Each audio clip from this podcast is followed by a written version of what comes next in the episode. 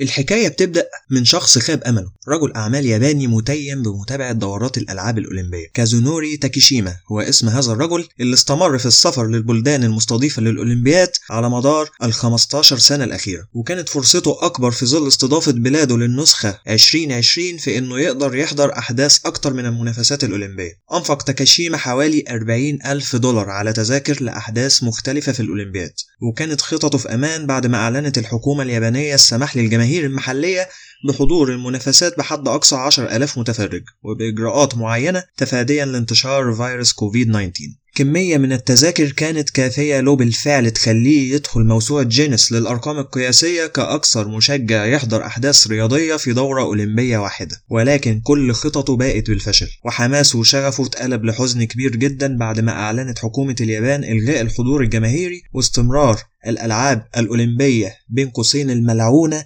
خلف الأبواب المغلقة. هل هنشوف دورة أولمبية بيسكنها الأشباح؟ الدورة على وشك الانطلاق في الثالث والعشرين من يوليو. معاكم علي أبو طبل وأنتم تستمعون إلى أثير صوت الكورة.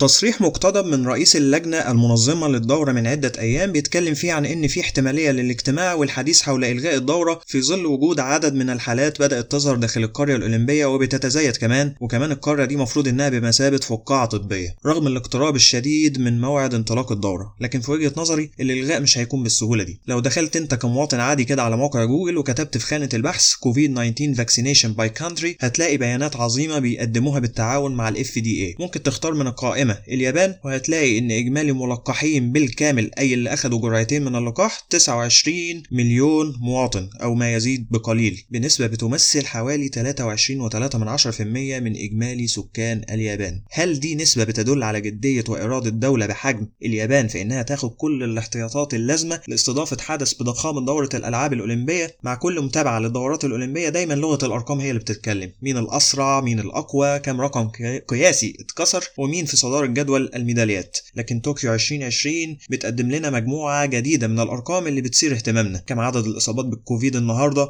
كم شخص اتلقح وإلى آخره. تقرير نشرته صحيفة نيويورك تايمز الأمريكية في يونيو الماضي وتقدروا تطلعوا عليه في المصادر الملحقة بالحلقة كان بيتكلم عن إن الأسباب اللي مخلية فيه تمسك بإقامة الدورة المرة دي في موعدها المحدد واللي أصلا مؤجلة من السنة اللي فاتت كان تعدي تداعيات كتيرة لهذا التأجيل. الإجابات في التقرير ده ممكن اختصارها لثلاث نقط أساسية. مليارات من الدولارات اتصرفت سنوات من العمل والتجهيز للمنش... للمنشآت والرياضيين بذلوا مجهودات كبيرة جدا للتأهل وما يستحقوش إن حلمهم يقف هنا حتى لو هيلعبوا في ظروف استثنائية. نقطة مهمة جدا ذكرها التقرير في وسط الكلام قد تكون بديهية ومحورية برضه في نقطة استمرار التنظيم وهي إن اليابان كدولة ما يهمهاش كم المصاريف أو الخسائر المادية متوقعة نتيجة قرار ما بقدر ما بيهمها إن تكون صورة البلد في أفضل حال والتسويق ليها في أفضل شكل أو ال boosting كما ذكر التقرير بال- بالمصطلح الإنجليزي. التقرير كان منشور في الوقت اللي كان لسه فيه قرار بحضور عدد محدود من الجماهير وكان الكلام عن أهمية حضور جماهيري في حفل الافتتاح وفي عدة منافسات هيحفظ على الأقل ما يقارب من 15 مليار دولار كعوائد مادية خصوصا إن في جزء كبير جدا في حسبة الخسارة بعد ما تم منع الجماهير من خارج اليابان من الحضور بالتالي مفيش فنادق مفيش خدمات وإلى آخره. ولكن على ما يبدو إن حتى ال 15 مليار دو- دولار دول هيبقوا في مهب الريح بعد قرار منع الجماهير نهائيا حتى الجماهير المحلية. قرار اللي ترتب عليه انسحاب عدد مش قليل من الرعاة كما يشاع في الساعات الأخيرة. رغم الاقتصار على الحضور المحلي تذاكر اتباعت بقيمة تقارب ال 590 مليون جنيه استرليني. وبعد قرار الإلغاء يتوجب الآن إعادة قيمة هذه التذاكر للمشترين بعد منع الجماهير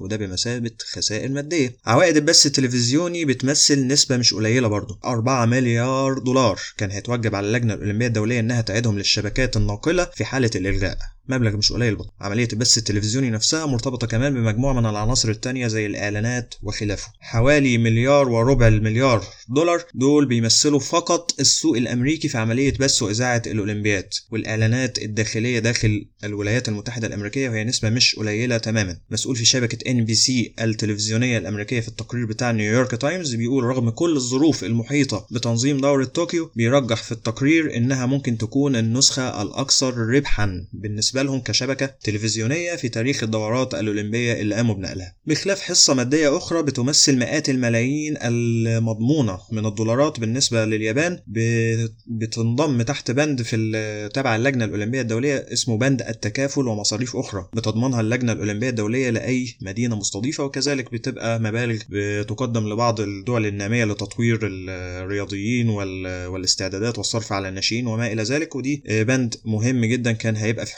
حسبة الخسارة. الدورة هتشهد مشاركة عدد هائل من الرياضيين. قد يكون الأكبر في التاريخ يتجاوز ال 15500 رياضي ورياضية ما بين رياضيين أولمبيين أو بارالمبيين كمان في الدورة البارالمبية اللي هت- اللي هتنظم لاحقا. مجهودات عظيمة تدريب شاق لسنين طريق تصفيات ومنافسات ما كانش سهل وكان طويل جدا صعب إنه يطير بقرار واحد في لحظة كده. كل ده بيتصادم مع غضب مش قليل من الشعب الياباني. نسبة كبيرة بترغب في إلغاء الدورة والحفاظ على أرواح وصحة الناس. أمور كتير فعلا معقدة حتى نسبة ثقة الشعب في رئيس الوزراء الياباني الحالي يوشيهيدي سوجا بتبلغ فقط حاليا 37% واستقباله السياسي يكاد يكون على المحك ولكن فكرة إلغاء الدورة هتكون خسائرها أكبر بكتير جدا. رئيس الوزراء الياباني بيبذل ما في وسعه فعلا لانتظام استضافة الدورة ومن شهر فات كان له تصريح إنها رسالة رمزية من اليابان إلى العالم بالانتصار على الجائحة. ده الرمز بالنسبة له. معتقد في حالة اليابان إن صورة اليابان هتهتز بشكل كبير جدا ولكن التقرير بتاع نيويورك تايمز اتختم بسؤال مهم في حالة استمرارية الاستضافة بنفس الظروف الجارية. هل دي الصورة اللي اليابان تحب العالم يفتكرها بيها في استضافة دورة أولمبية؟ التطلعات كانت كبيرة جدا بداية من الحفل الختامي لدورة ريو 2016 الماضية والفيديو التحفيزي للدورة التالية في حفل الختام اللي ظهر فيه رئيس الوزراء الياباني السابق بشخصه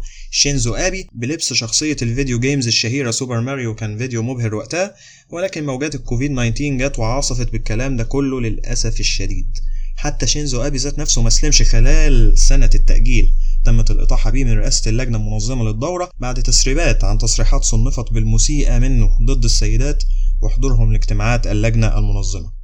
في ظل الحديث عن مجموعة من القاعات والصالات والملاعب الجديدة اللي تم تشييدها وتسمح باستضافة عدد كبير من الجماهير وبتصميمات رائعة بيتساءل كاتب صحيفة الجارديان البريطانية مايك كيجان في تقرير ليها هل هي أولمبياد الأشباح؟ ملاعب خالية من الجماهير باستثناء الضيوف المميزين وال VIPs المدعوين من اللجنة الأولمبية الدولية واللجان المنظمة مراسم توزيع وتتويج للميداليات هتكون مختلفة عن المعتاد. كل رياضي متوج هيروح بنفسه يستلم ميداليته من الصينية اللي محطوط فيها الميداليات بدون ما حد يلبسها له مثلا. وده كان الإجراء المتبع قبل كده. ولكن الإجراء ده تم اتخاذه لمنع التلامس والاختلاط ومنعا لتفشي فيروس الكوفيد. حالة قلق يومية في القرية الأولمبية اللي بتستضيف كافة الرياضيين مساحات يومية ارتداء للكمامات باستمرار وهو أمر طبيعي طبعا حاله خلت بعض الرياضيين اللي رغبتهم الأساسية هي التركيز في السباقات والمنافسات اللي جايين عشانها في حالة من الذعر نسبيا. خلال كتابة الكلمات التالية وأنا بكتبها وبحضر الحلقة أو خلال استماعك أنت كمستمع ليها من المفترض أن تكون دورة طوكيو 2020 تكون دخلت حيز الانطلاق. منافسات كرة القدم للسيدات وال softball كانت بدأت بالفعل